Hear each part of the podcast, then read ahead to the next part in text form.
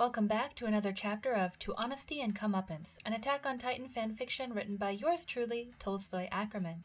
You can find this fanfiction by clicking on the link in my profile, which will take you to all of my works on AO3, or by going to AO3 and searching for the title, or my pen name, Tolstoy Ackerman, two words. Standard disclaimer I do not own Attack on Titan, I only own the original characters here within, and this is entirely non for profit. Thanks for coming back to another chapter. Without further ado, let's get into Chapter 33.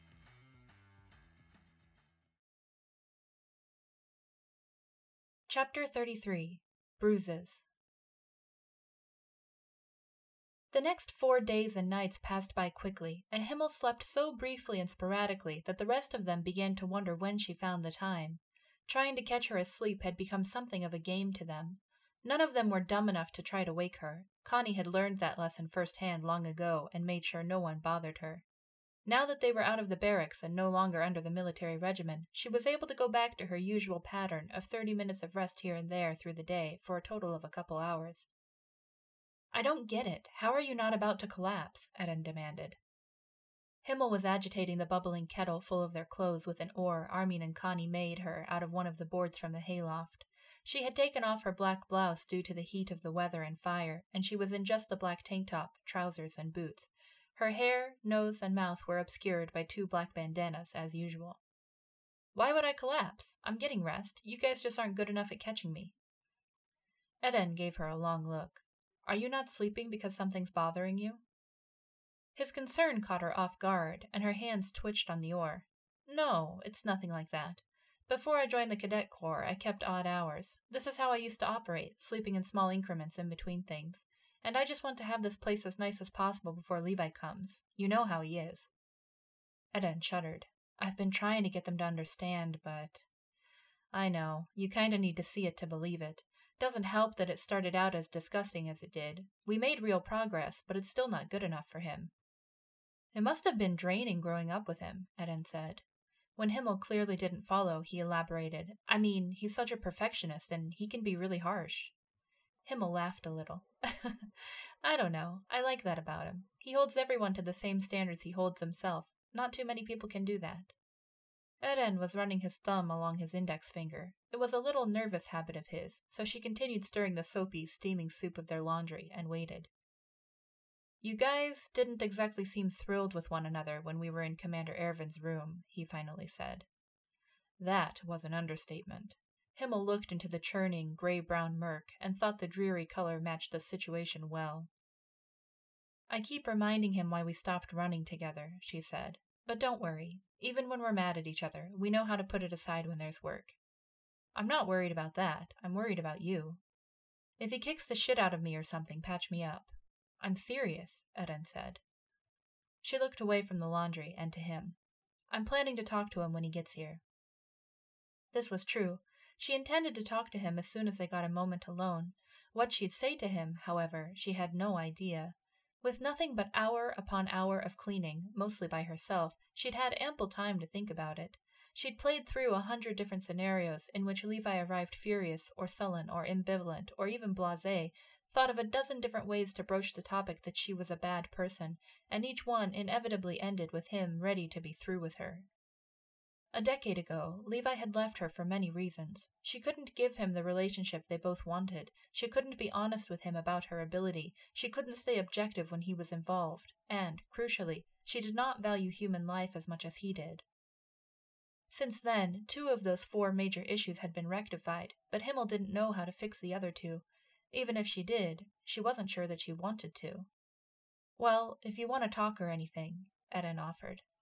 She gave him a warm look. I appreciate it.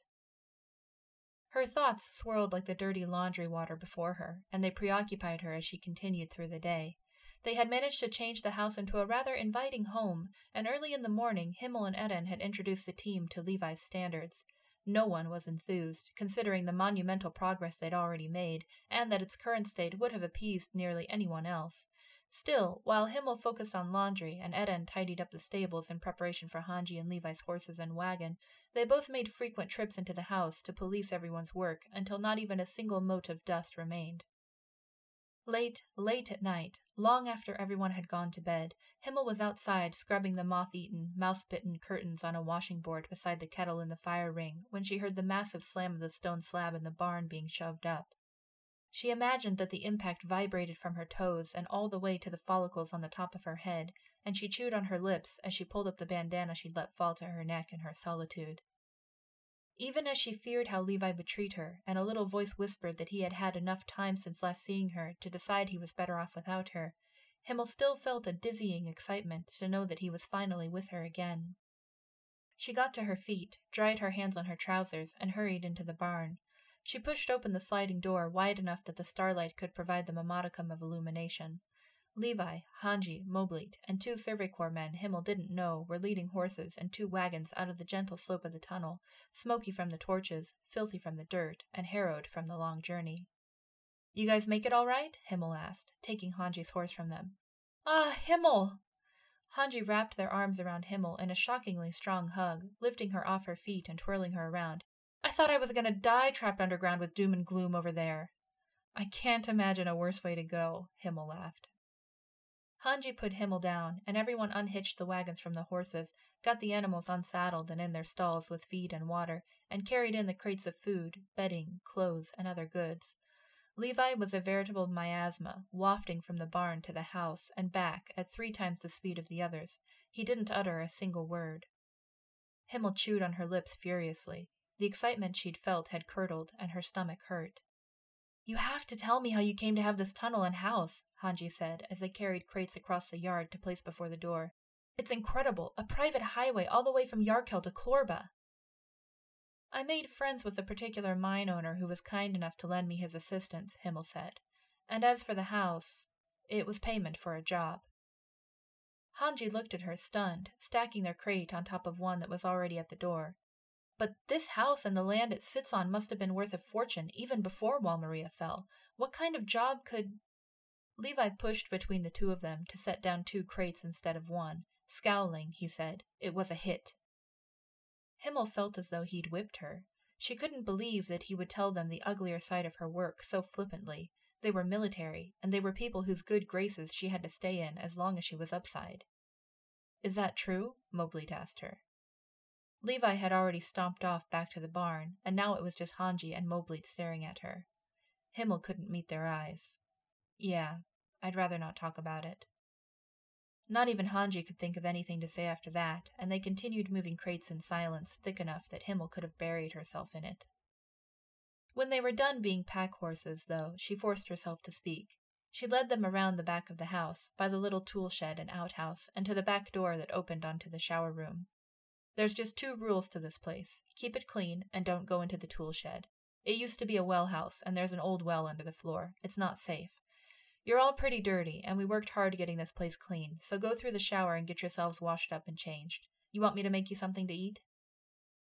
Everyone preferred to sleep after the full day's journey, and while the four of them entered the large shower room or the outhouse, she went to the front of the house and started unpacking the crates alone, her every motion felt jerky, and she thought she could hear her joints creaking, but in actuality she moved with the same fluidity as always.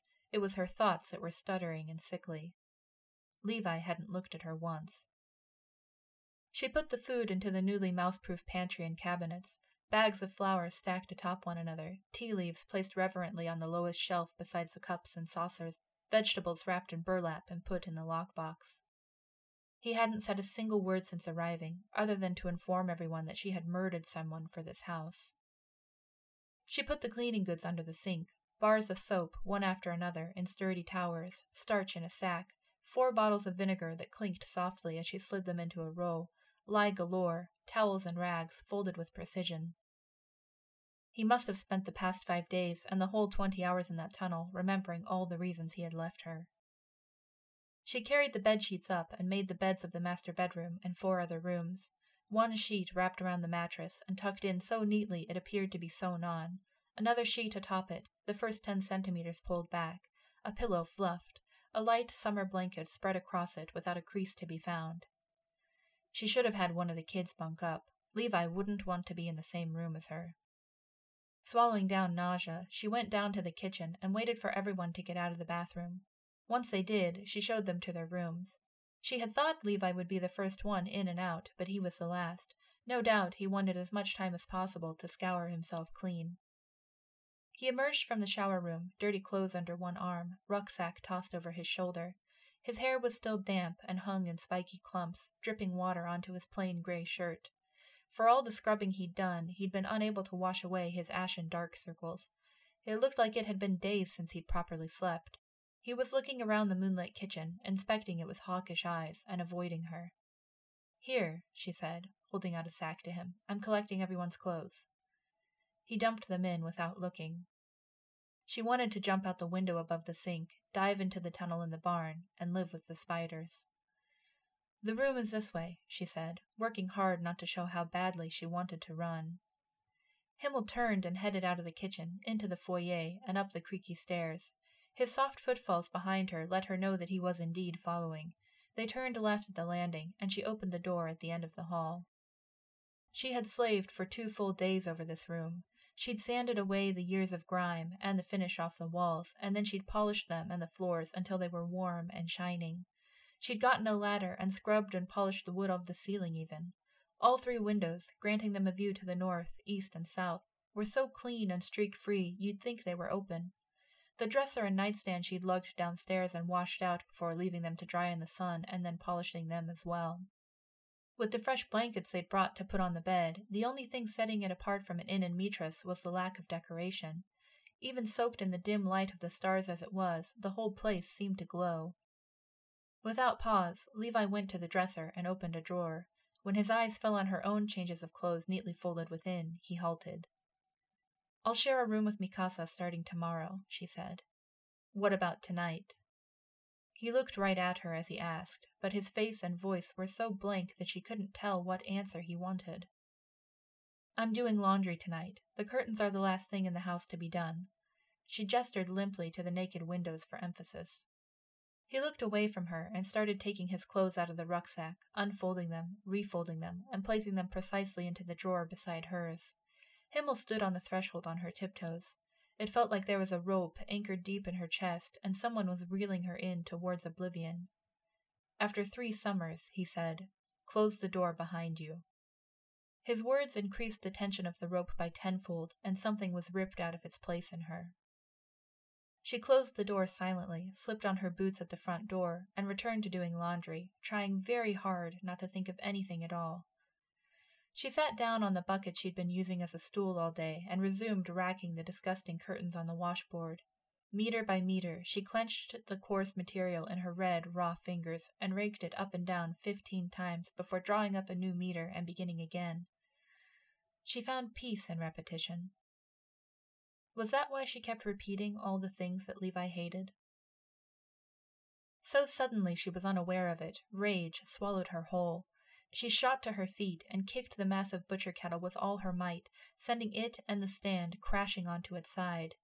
Gallon upon gallon of dirty water gushed out onto the muddy grass, and the fire hissed in reproach when a few rivulets got past the stone barricade she'd made earlier. She stood there in the moonlight, panting and balling her fists with the effort of keeping her tears in. She had been born a monster, and he had spent their childhood trying to teach her how to wear the pelts of humans to blend in, Certainly, she tried hard to learn everything he taught her, and of course she wanted to be a good person. But she wasn't as good as him, and she didn't know how to be. Maybe agreeing to meet Levi and Ervin three years ago had been a mistake. Maybe, if she had been able to accept the fact that sometimes love wasn't enough to keep two people together, she could have broken away from him sooner and saved them both all this hassle. Himmel scoured the hot cauldron out, righted it, and filled it with well water so she could start soaking the clothes while she kept scrubbing the curtains. The laundry kept her occupied until just before sunrise, when she hung the last of the clothes up to dry, doused the fire, cleaned the cauldron once more, and headed inside. She needed a shower. She was smoky and filthy from sitting by the fire for a full day and night. Reluctantly, she went up the stairs into the master bedroom. She knocked on the door softly, and when no answer came from within, she opened the door and poked her head in. Levi was gone, the bed pristine. Quickly, she grabbed a change of clothes and fled to the shower room. It was her own house, but she was running around it like a mouse. She disgusted herself in so many ways. She ran her hands through her curls. She'd hacked those stupid braids off with a knife days ago, and other than undoing the braids, she had done nothing else with them. The cut was uneven, but she couldn't bring herself to give a shit. She'd had it all hidden under bandanas most of the time, anyways. Clean again, in another pair of black trousers, bra, undershirt, and socks, she felt slightly better. She dropped her dirty clothes into the tall basket in the corner of the room, farthest from the shower head, and exited the shower room onto the kitchen. Levi was kneeling down before the oven, starting a fire, and Himmel froze. She didn't know what to do.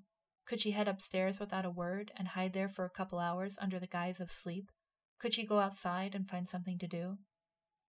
The kindling crackled to life, and he rose onto his tiptoes to open the cabinets above, one after the other, retrieving the tea, cups, and saucers. Where's the kettle? he said. Himmel opened the cupboard under the sink, which was beside the stove and held all the cleaning supplies and pots, pans, and kettle. She filled it with water and handed it to him. Sun's almost up, and yet none of the brats are awake. Have you been letting them slack off? She bristled. We've all been busting our asses from the moment we got here to make this place acceptable. They're exhausted. I told them they could sleep in this morning. Levi leaned back against the sink, crossing his arms over his chest. She found herself taking a step back and closer to the foyer, but she didn't leave. They worked hard, he said. It was some of the most glowing praise possible from him, but she wasn't warmed by it. Tell me about them. How are they since that whole clusterfuck out there in the field? This was a safe topic because it had nothing to do with him or her. It was just about the kids, she said. Eren was pissed because I took away his chance to fight, and he was pissed with himself because he wasn't able to save a garrison soldier he was indebted to. Mikasa was pissed with me because I stole Eren, but I think we've come to an understanding. You can expect trouble from her if we put Eren at risk. Armin's upset about that garrison soldier, too. Historia's barely said a word to anyone. You'd think she was a completely different person since Ymir left. She hasn't wanted to talk with anyone about it. Connie's taking the whole thing better than I thought he would, but I wouldn't bring his mom up. And Jean and Sasha are reeling from Bertolt and Reiner like everyone else, but they're good at focusing on the now. Sasha's been trying to keep everyone's spirits up. Jean is being careful to act the exact same as usual. Levi considered this information. Eren was the only member of the 104th that he knew other than her. Mikasa had helped them retrieve Eren from the female in the Titan forest. He'd met a few of them when they planned to capture Annie, and Historia had ridden with him back to the walls. They were all practically strangers to him. Eren's been talking you up, and Historia talked about how you hit her when you brought her back from the Undercity, she said. Coupled with how Eren and I practically had them turn this into one massive mouse and bat den into a cozy home you could lick any surface of, they think you're a demon. And what did you tell them about me? that you can be a demon when you have to be, but overall you're just the average asshole. He glowered at her, and she realized that their usual banter tasted sour. How's Hanji and the others? she said, before the taste could worsen. He removed the kettle of tea from the hob and poured two cups. He handed one to her, and she took it, somewhat surprised by the banal gesture. We lost more of our officers than ever before, he stated. There was a mass funeral yesterday. She bowed her head, too ashamed to look at him. Most of them were killed in Ragako and defending Utgard before the rescue team got there, he added. That may have decreased her remorse, but it didn't lessen the heartache she felt for Hanji and Levi and the others, who had surely been friends with those that had died. They sipped the strong, steaming tea. It was earthy and very slightly floral. What else needs to be done around the house? he asked. Another painless topic. There's a couple broken windows we need to replace if you are able to bring any. If not, we can board them up. And I patched the hole in the roof of your bedroom, but we need to seal it and lay new thatching over it. There's small leaks in two other bedrooms I need to get up on the roof to inspect, too. I figured there'd be more to do. We've been working hard. Also, turns out Armin and Connie aren't terrible at basic carpentry. They fixed two of the stairs and replaced some of the floorboards. I couldn't believe how long that fucking tunnel was. You're out of your goddamn mind. And to think, just three years after I dug it, Maria fell, and I lost my main reason for having Replinger drill it in the first place. Replinger. That's the one that owns the mines in Nedlay, isn't it? She nodded. Kept his promise to keep half his men from the Undercity until Maria fell, and not even people from the Undercity wanted to live there. Replinger had ultimately been the reason that Himmel and Levi had taken on the 15s, and though that wound was old, Himmel had cut it back open just a few days ago, she regretted this line of conversation immediately. How's your leg? she asked. Fully healed, he said. For the first time since he'd arrived, he had made her glad. She'd been worrying about his injury. What about you? he wanted to know. The question confused her for a moment. He knew that she had brought herself back while grabbing Historia. Her only injury after that had been a couple sprained ankles that she'd jogged off. Yeah, nothing's happened. Is that why your hands look mangled? She looked down at them. One held the saucer and the other the teacup. Both of them were red, covered in scrapes that burned, and the skin around the nails was cracked and peeling. Her palms were covered in more blisters and nicks as well. Might have been a bit overzealous with the lye, she said. Quiet stretched between them as he took her in once more, his expression still unreadable. Then he said, The horses are disgusting from the trip. I'm going to go groom them. Are you going to sleep? Unsure if her stupidly optimistic mind was hearing an invitation where there wasn't one, she said, I got a couple hours in before you showed up. He held out a hand, gesturing for her empty cup. Still not allowing herself hope, she gave it and the saucer to him, Wordlessly, he washed and dried both sets and returned them to the cupboards. Then he walked out of the kitchen and into the foyer to put on his boots. If you don't want to, just say, he said when she didn't move. But she did want to, so she put on her own boots and followed him out to the barn. He stopped at the well to fill two buckets with water, and she proceeded to bridle two of the four horses that had arrived last night and led them out to the side of the barn where there were posts to tie them to. Himmel grabbed two soft bristled brushes from the barn and traded one for a bucket of water from Levi. Then they began gently washing the horses. They couldn't see one another, but Himmel could hear the soft swish of his brush and the drip of water. If only they could live together like this, doing only mundane things. She remembered what he had told her weeks ago as she lay in his arms, how he imagined them having a tea shop and five kids. At the time, she had found it whimsical and sweet. Now, however, she realized that it was the only future in which he could be happy with her, one in which none of the base sides of her had a chance to arise. I couldn't believe how many spiders there were in that tunnel, he said at length. You must have shit yourself when you came here on your own the first time. Of course, he hadn't forgotten her phobia. She had very few, after all, and when they were children, she hadn't been able to hide her fear like she could now. When she'd lifted up the slab in the barn outside Yarkell and held a torch down into the depths, the webs had been thick like a brown, writhing fog. She'd grabbed a long stick in the barn and used it like a machete to clear a path, but she'd dropped it and cried multiple times when they inevitably scuttled up the pole and onto her hands, or when they dropped from the ceiling onto her head, or when they tried to make a home in her hair and she clamped her hands over her ears and screamed through pinched lips as she realized she couldn't cover both her nose and her ears at the same time, and they could, no, would, crawl inside, and she'd feel them inside her, biting and rustling until they curled up and died. It wasn't fun, she said. I never did understand why you didn't like them. Himmel shook her brush in the increasingly murky water and washed down the horse's neck and mane as she gnawed on her lips under the bandana. There was a client that had a thing with spiders. The whir of his brush stopped, and even though she couldn't see him, she could feel his pity. She tossed the brush to the ground, grabbed her bucket, and went around to take his. They're getting too dirty. I'll change them, she said. Before she could take his, he wrapped his fingers around one of her wrists, willing her to look at him. His brows were knit, and while he masked his sympathy for her, there was something deep and powerful in his dark eyes. Why'd you make all those tunnels, the one to Mitras, the one to here, when you knew they'd fill up with the things you hate? I'll do what I have to to help my people, she said simply. It looked like her words had hurt him in some way, and his grip on her wrist tightened for a moment, as though he was going to pull her to him, but instead he let go, and their hands fell to their sides. He loved her dedication to the people, but he also reviled it. Levi took the bucket out of her hand and picked up his own. Give your hands a rest, he said, and your hair looks like shit. We're cutting it later. He was already walking away, and Himmel allowed herself to stare at his back in amazement. Why wasn't he turning her away? Why was he going out of his way to be kind to her? She couldn't make sense of his decisions, but they were the ones she wanted him to make, so she didn't dare object. One by one, all the members of the new team awoke, and the house came to life. They had lunch together in the dining room, which was still curtainless since neither Himmel nor Levi were tall enough to hang them. There they all had a chance to introduce themselves to one another.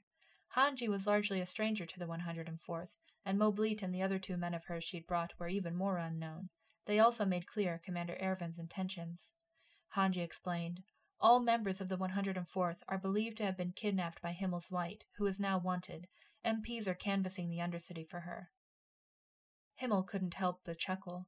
There wasn't a single citizen of the Undercity who wouldn't clamp their mouths shut when asked about the whereabouts of a woman with blonde curls and big green eyes. Even without definite knowledge that the MPs were looking for the Sabakya, no one would take the risk. Absolute loyalty was one of the fruits of her two decades of labor.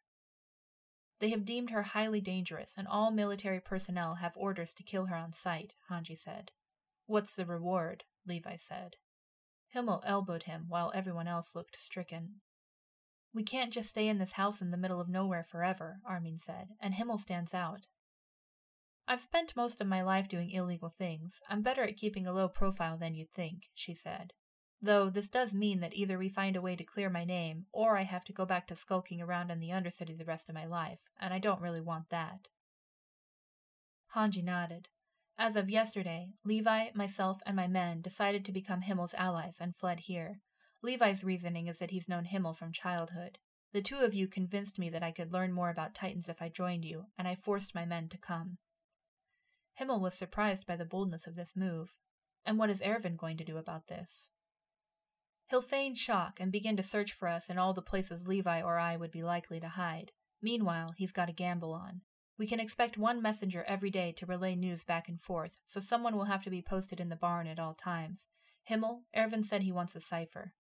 He wants a cipher, Himmel spat. Like they're so easy to create, sure. Use our old one, Levi said.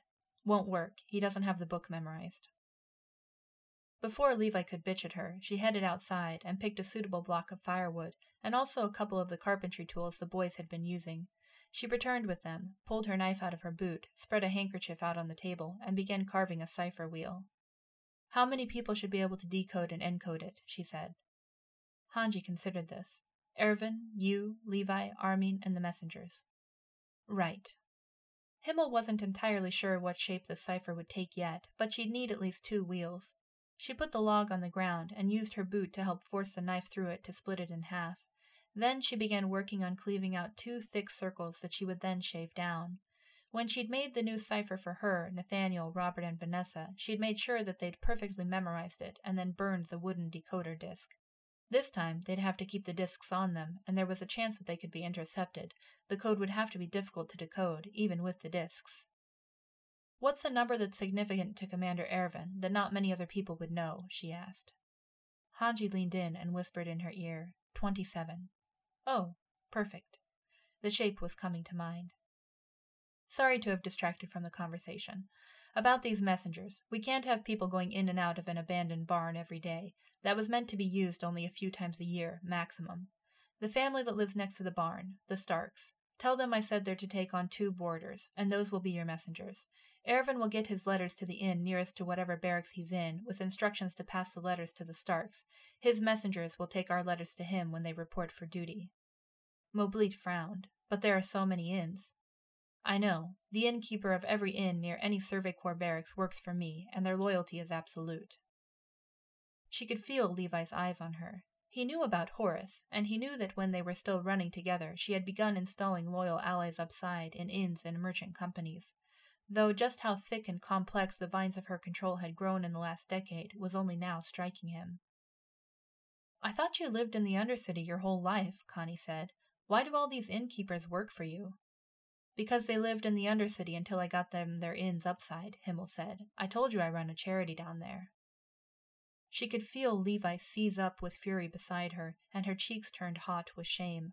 It was perverse to blame the Sabakia's work as charity, but it was the story she had created to tell the kids when she joined the cadet corps so she could gain their confidence quicker. It was a calculated, selfish decision she had made before she knew any of them and before they meant something to her, and she couldn't take it back now. Himmel said, Is my idea acceptable? Hanji nodded. When the first messenger comes today, we'll put it in place. Now, while Ervin and his men are investigating the Reiss family and the interior MPs, we'll be working to understand more about Eren's powers. We need a place where his transformation won't be seen. Himmel frowned as she continued carving out two discs. The lightning is problematic. There is a cave in the mountains to the west. Maybe he could transform inside it. What if the cave collapses? Mikasa asked immediately. I doubt that will happen. I'll be fine, Eren said. I'm willing to do whatever it takes to figure out these powers. The plan was in place for now. With only a few hours until sunset, they didn't have time to go into the mountains to begin experiments.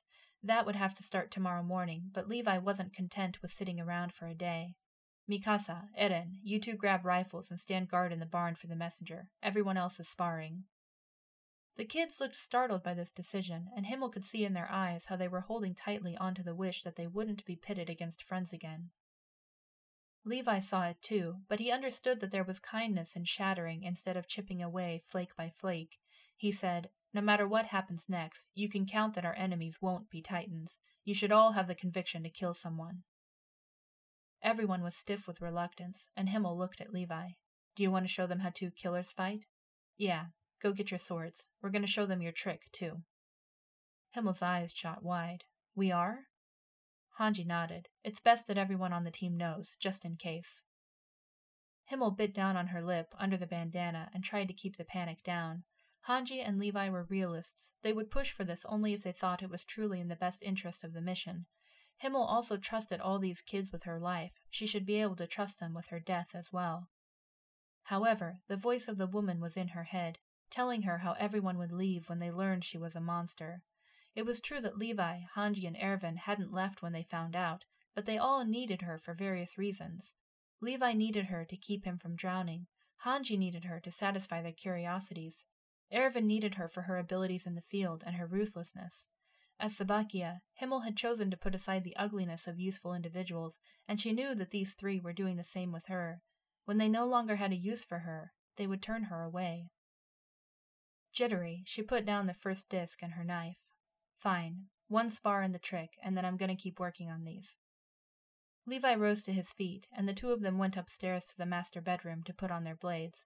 His fingers flew to affix the leather belts from the waist down with practice, and she tied both of her swords to her belt loops and fastened a black sash around her hips to keep the sheaths in place. Her preparation took less time than his, so she sat down on the bed and waited. I told the kids it was a charity before I knew that things would get this complicated, she said. You should have just told them you were a crook. I needed them to like me, she said. No, you didn't. Erwin brought you in with plans to make you a captain, so what the other recruits thought of you meant shit. You just wanted them to like you, and you told the best lie possible. His words were acid, melting away all the thin veneers she'd put over her selfishness without fully realizing. Let's go. Levi was at the door now, ready to slice her up in front of everyone.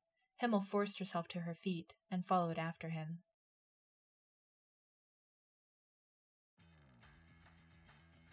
And that's the end of chapter 33. Thanks for listening. I hope that you liked this chapter. It was kind of angsty.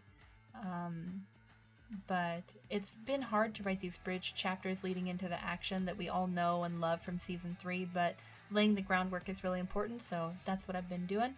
Um, if you liked what you heard, feel free to pop onto AO3 and leave me a little comment letting me know. It truly makes my day.